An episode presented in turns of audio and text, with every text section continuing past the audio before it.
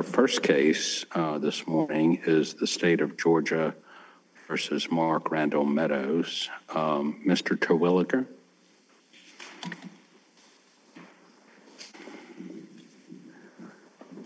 Thank you, Chief Judge Pryor. Good morning, judges. Good morning. May it please the court, I'm George Terwilliger, counsel for Mr. Meadows. We are here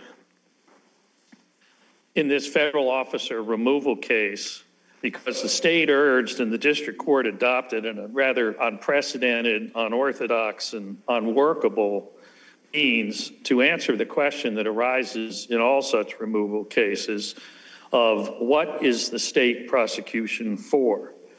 The district court order um, at uh, 740 in the appendix states, quote, the court determines that the act alleged against Mr. Meadows is the RICO charge, not the overt acts, uh, that, end quote, that is the overt acts in the indictment.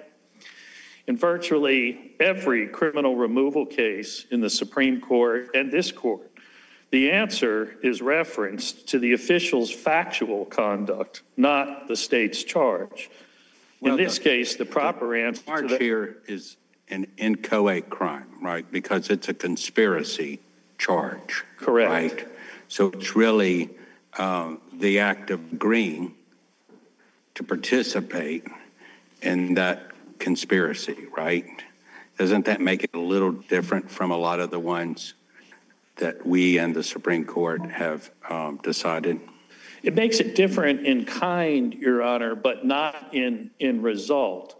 Um, because the only way, you can't measure um, conduct against uh, the nexus to office by some inchoate allegation. There has to be some factual basis uh, of, of which to, to, um, to tr- attempt to make that nexus or to analyze that nexus. And here, that nexus is um, both the overt acts listed in the indictment and Mr. Meadows' testimony because But he could be, could he not, um, at least in theory, convicted of that inchoate crime, even if the state failed to persuade the jury about one or more overt acts. Yes, um, but that's not the test of removal, of course, whether he could be convicted. The test of removal is, as Your Honor, as the court knows, is whether there's a nexus to his office, whether he presents a colorable federal defense. His testimony um, at an extraordinary evidentiary hearing um, addresses the nexus.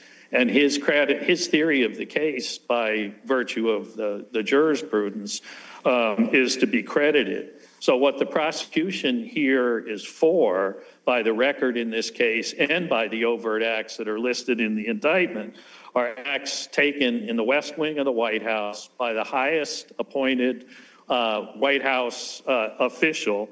Um, and these were established one by one um, through his testimony to be part of or connected to or related, um, as the statute now reads, um, to his duties.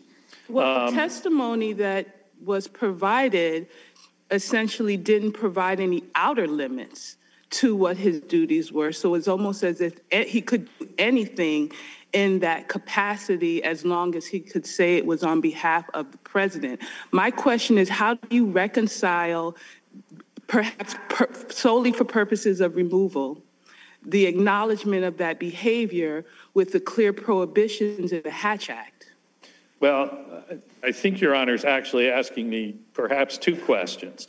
Um, I'll answer the second one first in terms of uh, the Hatch Act. First of all, it's not at all clear as a matter of law that the Hatch Act even applies uh, to a senior cabinet official um, such as, as Mr. Meadows. But he did, in his testimony, acknowledge distinctions between those political activities um, in the political office of the President of the United States as the Chief of Staff that he could be involved in, um, as well as those things which involve what, for lack of a better uh, summary term, I'll call descriptive. But I would submit to you, Your Honor, to go back to what I think is a, at least a, an implied question in the first part of what you asked me. Um, For purposes of removal, he doesn't have to establish the outer limits of his office.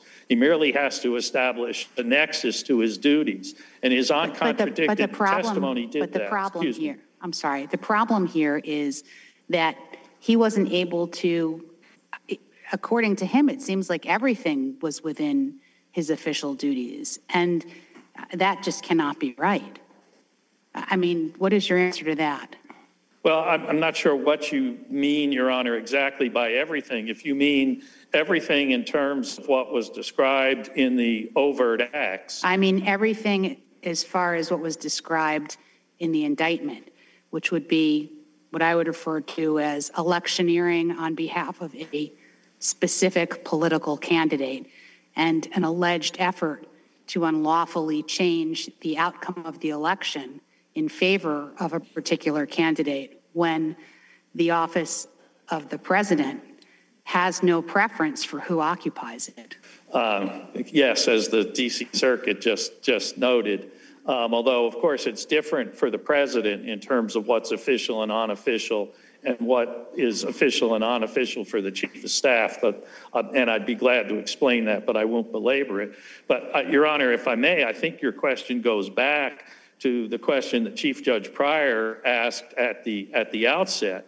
Um, And in the context of a removal case, um, the, he doesn't have to answer for the state's charge in terms of saying that um, the conspiracy to do whatever that is the state alleged here, I'll call it the conspiracy for short shorthand, has a nexus to his office. If that were the rule, there'd never be a removal case because Well, every but- but time the state leveled a charge, I'm sorry. go ahead, Your Honor.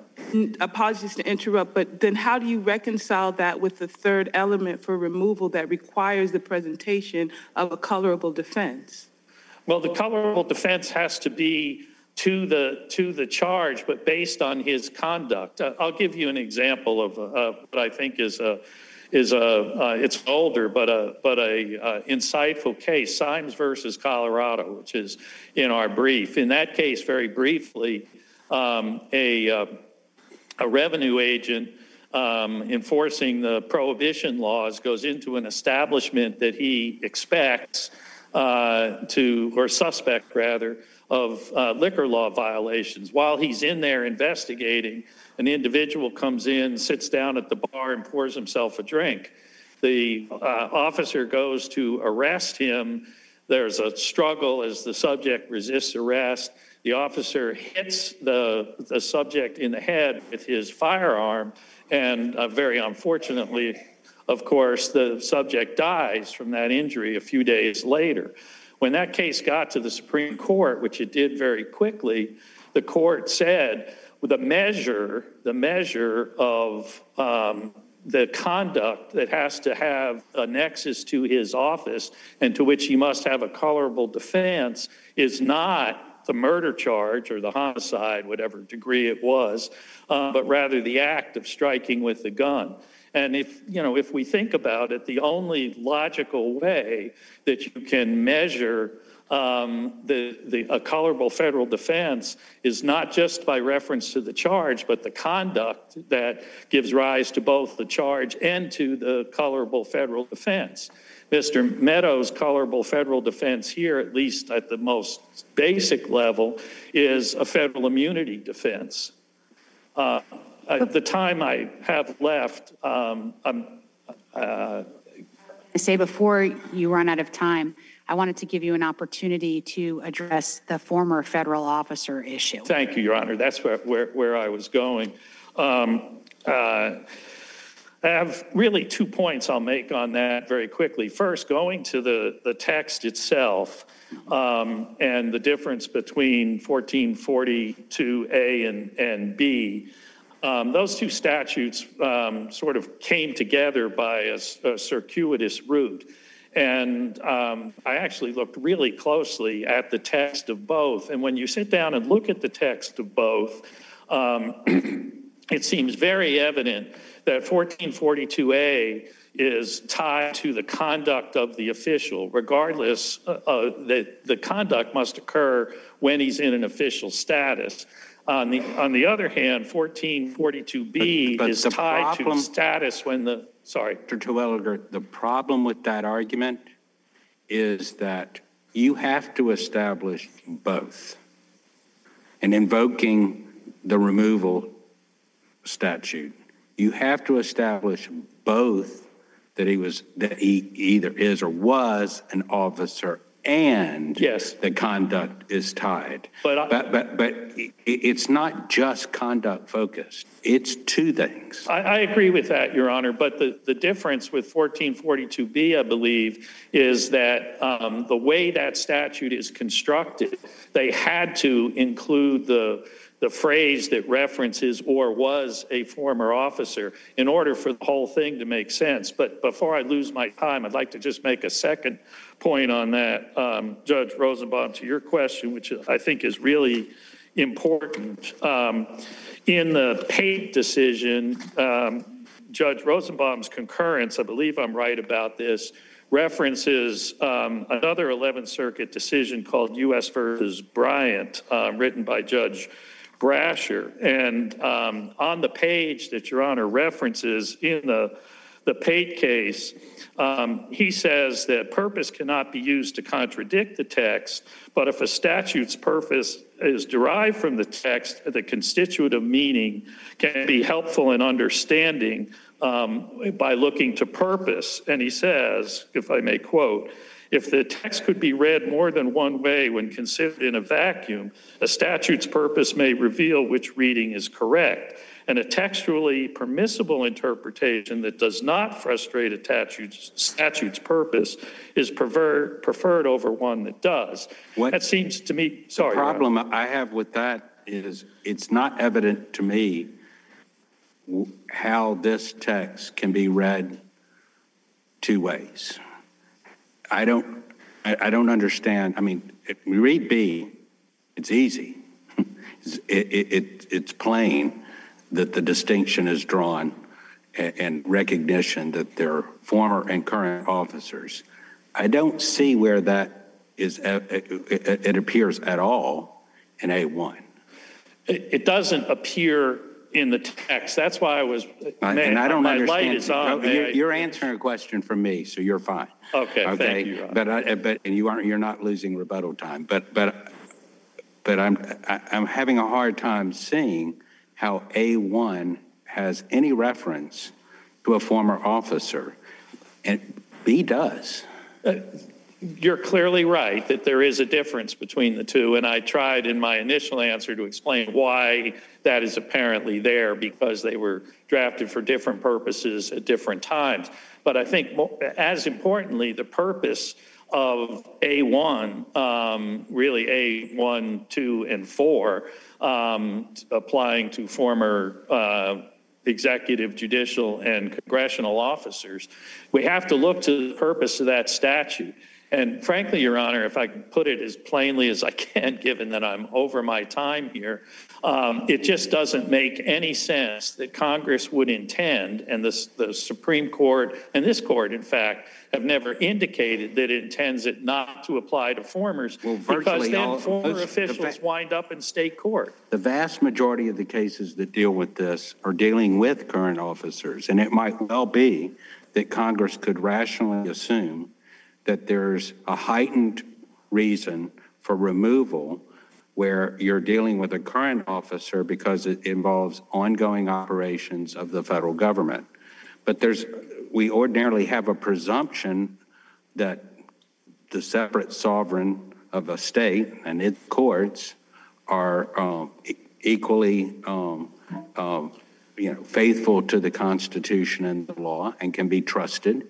Uh, And that heightened concern might not exist where you have a, um, a former officer because it doesn't involve the ongoing operations of the government. Respectfully, Your Honor, I'd make two quick points about that. Number one, I think we, we cannot lose sight of the overall purpose of this statute, which as, as indicated by, in every Supreme Court decision that talks about it. And that is that the purpose of this statute is to provide a federal forum for a federal defense for a federal charge.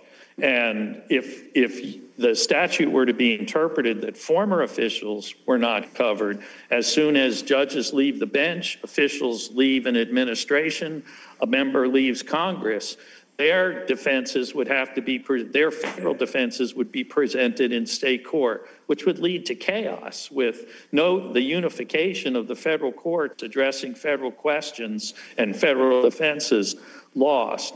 Secondly, on the interference point, Your Honor, I'll- and I'll be glad to discuss this in more detail in, in rebuttal, this is interference because if Mr. If Mr. Meadows has a colorable federal defense, that, that is part of the federal system to, uh, by the, by I- the cases to apply I don't see that. how this is in any way uh, interfering with the Biden administration. It's not interfering with the Biden administration, but it is interfering with the administration of federal law in federal courts. And that's what the statute is designed to accomplish. Okay, Mr. Terwilliger, uh, Thank you, you Your Honor. saved four minutes for rebuttal. Um, Thank you, Steve. Uh, thank, uh, let's hear from Ms- Mr. Wakeford.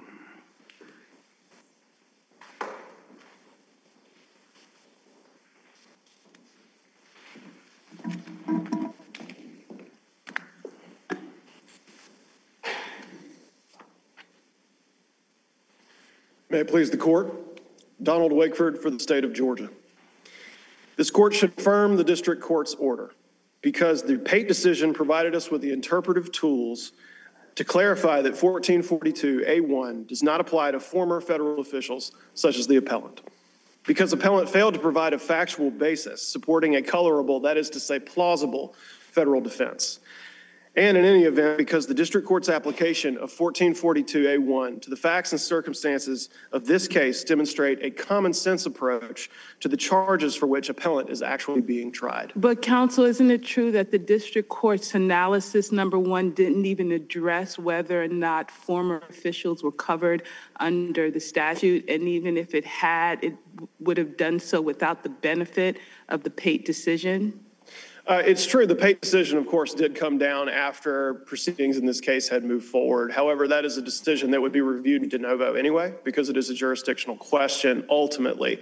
There, of course, are mixed issues of law and fact at present in this case, and uh, determinations of credibility would, of course, be afforded more deference by this court, um, uh, whatever Judge Jones found with regard to credibility or certain facts and evidence. However, because this court is able to review that at this stage, that doesn't present us with a problem What, now. what do we make of the fact that not a single court in the 140 years of, of this statute's ever held that former officers are categorically excluded? Certainly, this issue has not been brought up before. Um, however, Pate actually speaks to that. Um, the, the silence of circuit courts to certain issues should not be read as a ratification of a certain idea, and Congress's silence in response to a certain inter- interpretation of the law is actually addressed explicitly by this court's decision in Pate as not giving us an indication as, as to what a statute should actually mean. Pate actually goes back to the bedrock principle, which you really can't escape in these circumstances, which is that we begin with the words in the statute itself. That is what controls. We are in the business of deciding what words mean. And that is really what the Pate decision says. So it hasn't been addressed before. It was presented to the parties by this court for our consideration. We applied the canons of construction to come to an understanding of what the words in the statute mean. We provided a briefing on that question, and then the Pate decision was released, which reflected largely almost Uh, almost in sequence the arguments provided by the state of Georgia on this particular issue. And that is because when you begin with the words, you reach the inescapable conclusion that although Congress had the opportunity over those 140 years to write a statute or, or amend a statute to reflect that it explicitly applies to former federal officials, it never took the opportunity to do so. And instead, the word officer appears just as it does in Pate with an indication of present status as an officer, not former. Let me turn your attention for a moment to the other argument involved here, uh, the one that the district court resolved the case on. Your colleague on the other side has said that, you know, if we just look at the the objective of the alleged conspiracy, then always the federal officer is going to lose. What is your response to that? Uh, there are actually conspiracies that could be charged. What, as a general matter, there are conspiracies that could be charged that would be capable of removal and actually require removal. The Baucom v. Martin case actually gives us a very illustrative example of such a conspiracy. That was a sting operation effected by state and federal authorities in order to uncover local government corruption. There was unquestionably a conspiracy. There was unquestionably a, a conspiracy to commit bribery, but it was part of a federal operation and taken under color of federal law to enforce law, the law. That would be an example where a, a, an appellant could come before this court and say, my association with this conspiracy was taken under color of law at every step. And, and of course, then, of course, the, the case is removed. This is not that case. What we have instead is a case where the association with the conspiracy, that the appellant failed in, its, in his duty to provide a basis for the district court to understand that there was a, a federal purpose to his association with the conspiracy alleged in the indictment. There was a failure by the appellant to provide a factual basis that demonstrated how not only he was enforcing federal law, but how he was even taking actions under color of the law. That's what counsel on the other side is saying is the challenge, because essentially you're requiring Mr. Meadows to present a defense when an immunity defense doesn't necessarily require the level of detail that you're suggesting. Uh, I understand, yes. And uh, the district court was actually very sensitive to the bind that the statute and the precedent sort of place district courts in in this sort of scenario.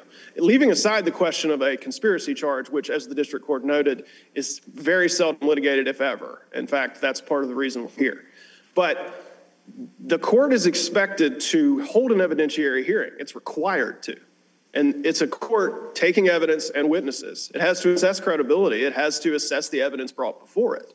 And there is a burden on the appellant to provide a factual basis for both his connection to uh, official acts and also how uh, the, the, the facts he provides support his federal defense.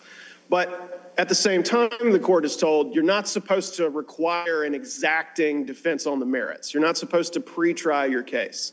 So the district court very carefully said, I am taking all of this into account. I am assessing the evidence that has come before me, and I am simply finding that the appellant has failed to address certain problems which indicate that I don't have facts before me justifying jurisdiction in this case. So it's not that the appellant had to come before the district court and pre try his case, but he had to provide a factual basis that addressed some of the issues which the district court highlighted in its order, which were not addressed, and to my mind, have still not been addressed, even this morning. Mr. Meadows was unable on the stand to provide a cogent explanation of what the scope of his office was. Without that, the court had to deter, had to look to other indications. Well, the court would have done this anyway, but the court is looking to other aspects of the law to determine what are the hard limits of this office of chief of staff. The Hatch Act, the Constitution, they provide us indications of where this authority must end. And Mr. Meadows consistently, in briefing and when he testified, provided no limits whatsoever. And expected then for the court to simply rubber stamp his repre- representations as to what his job actually was and how it was connected to this case.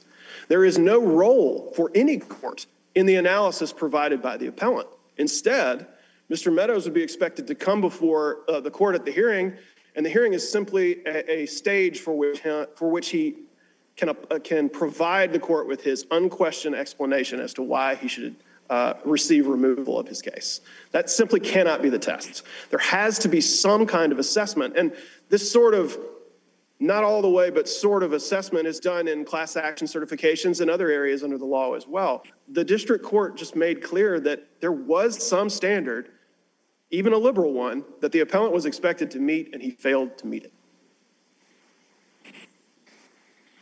If we go back a moment to the textual issue, Yes, Your Honor. what, how do we address the concern of a chilling effect?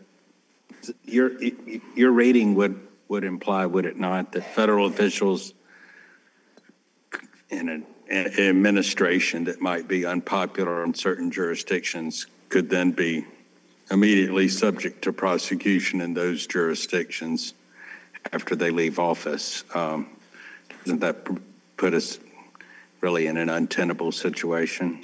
Uh, Not an untenable one, Your Honor. It's certainly something that this court should be aware of. I believe it was actually recently addressed in the, in the DC District Court uh, by Judge Chutkan, uh, sort of saying that there are certain activities which perhaps it would be best for the country and the office of the presidency um, if uh, certain individuals were chilled from taking certain actions. Um, And uh, I believe that reasoning would apply with equal force here. Uh, Well, I mean, following up on that a little bit, you, you can imagine, I think you might be able to imagine, that if former federal officers can be charged and not remove, can be charged by states and not removed to federal court when they, ha- when they do have colorable federal defenses, that, let's say, um, you know, the, the entire administration of the president and his entire cabinet are indicted by maybe even multiple states the day that they leave office, um, you know, by jurisdictions where their policies over the preceding four or eight years were unpopular. And they're indicted for activities that clearly were within the scope of their official duties. I mean, doesn't that create a chilling effect in some way on people who might consider running for office or people who are in office and maybe they think twice about what they're going to do because they are concerned about being indicted later and not being able to have a trial in a federal forum? I understand where, what Your Honor is saying, and, and I understand the concern, certainly. I, I, I think an indi, one indication, um, one way we should look at this is that it is, it is possible under the interpretation of 1442 as applying only to current officers. But is it probable? Ano- Again, I would refer to the great weight of history to demonstrate that doesn't happen. It hasn't happened. These are exceptional circumstances. Well, I, I mean, it has happened in the past with respect to current officers, where current officers have been indicted. So this is going again sort of to something that was addressed in Pate, where we, we sort of look at what the purpose of the statute is. And the statute here, uh, the, the purpose as, as appellant has put forward is to uh, protect federal authority. We, of course, have maintained that there is no federal authority to protect here. So some of these concerns are more, are more detached from the facts of this case. However, we start with the text and only get to the purpose after we assess what the law actually says. So once we look at what the words of the statute actually tell us, if we get to purpose, it's if there's still unresolved questions. We believe under I mean, your point not. is the purpose has to be derived from the text, and we can't smuggle in the answer to purpose before we look at the, at at the text. That, that is the circumstance, yes. And I am sensitive to the fact that, of course, there is the question of chilling effect and possible abuses that could happen from the interpretation of the statute that follows from the text. However, if there is a need to amend it, that is something that consistently this court and others have said, uh, that is the job of another branch of, of government and, and not the courts. Um, And the abuses are, are the variety that Judge Rosenbaum just gave an example of? I'm sorry, say again, Judge? And the abuse that you just mentioned that it's susceptible to, would you agree, the example that Judge Rosenbaum gave in terms of the chilling effect for people interested in running for office but being afraid that they might be indicted in state court for federal behavior is an abuse that is a legitimate concern? Uh, It, it is a concern. I, I, I would call it legitimate. I still, I don't know that we can stand here in the court today and say that there are people out there who will refuse to pursue civic duties uh, because of the interpretation of 1442 here. Well, what, what about, let's say that you have, someone steps down, a cabinet officer steps down in the middle of an administration and is immediately indicted in state court relating to her activities in creating and/or enforcing a federal government policy that's deeply unpopular in the state locale. But everything that she did, everything that's charged was done in the course of her executing her official duties. Doesn't that create some kind of a chilling effect for the continuation of the policy?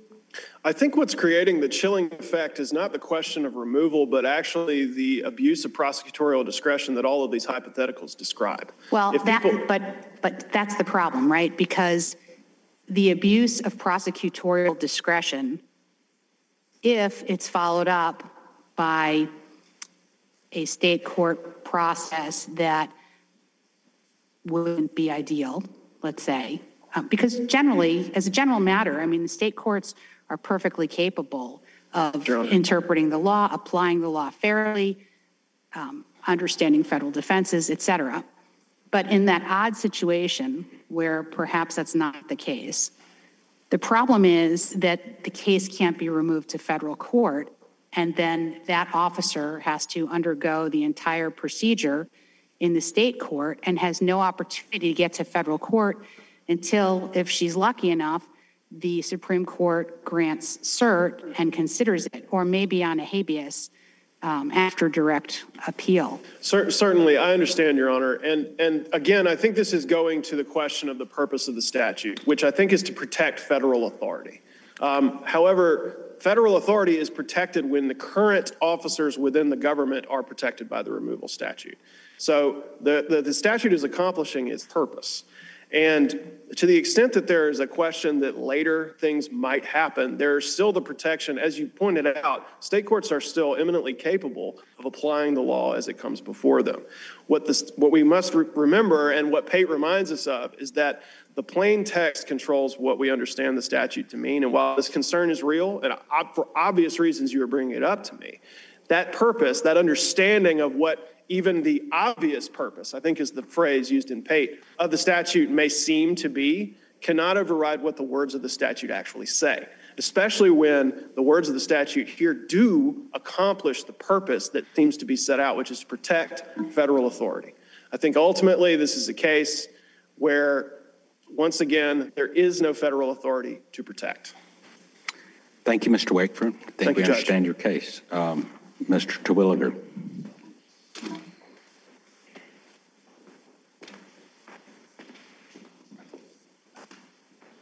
Thank you, Your Honor.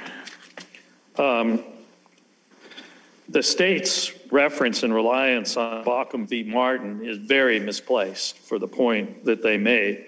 Um, I was going to try to uh, underscore that case for the court's attention. That's the case where an FBI agent, as part of an undercover operation, paid a bribe uh, to a state court judge, and he was indicted for bribery. If you look at the decision in that case, it makes it very clear that what is the measure of his conduct vis-a-vis his federal duty for both removal and immunity purposes is the payment of the bribe, not the charge of the bribe.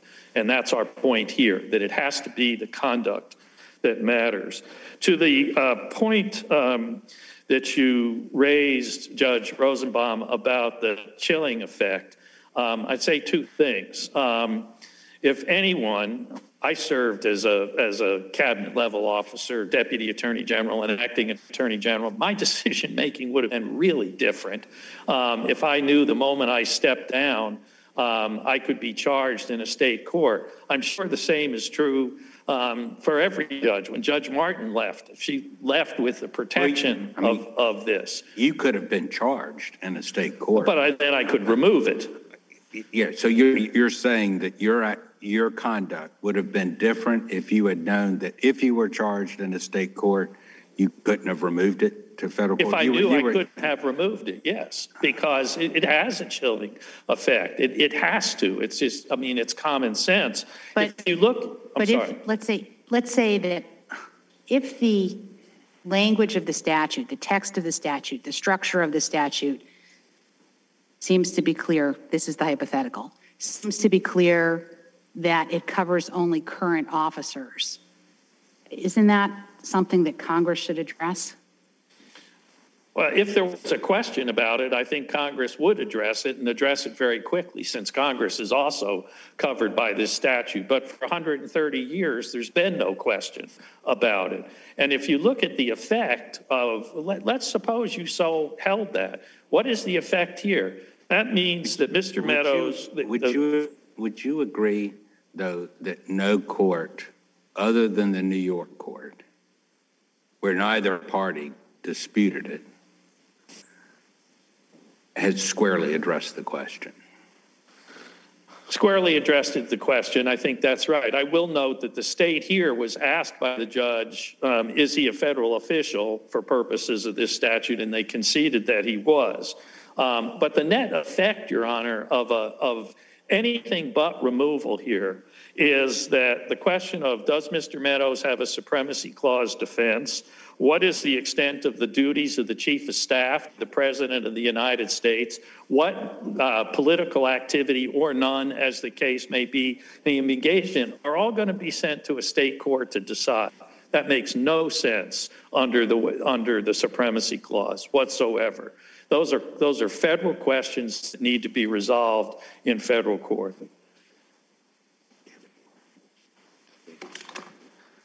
Thank you, Mr. Terwilliger. Thank you Uh, very much. understand your case. Um,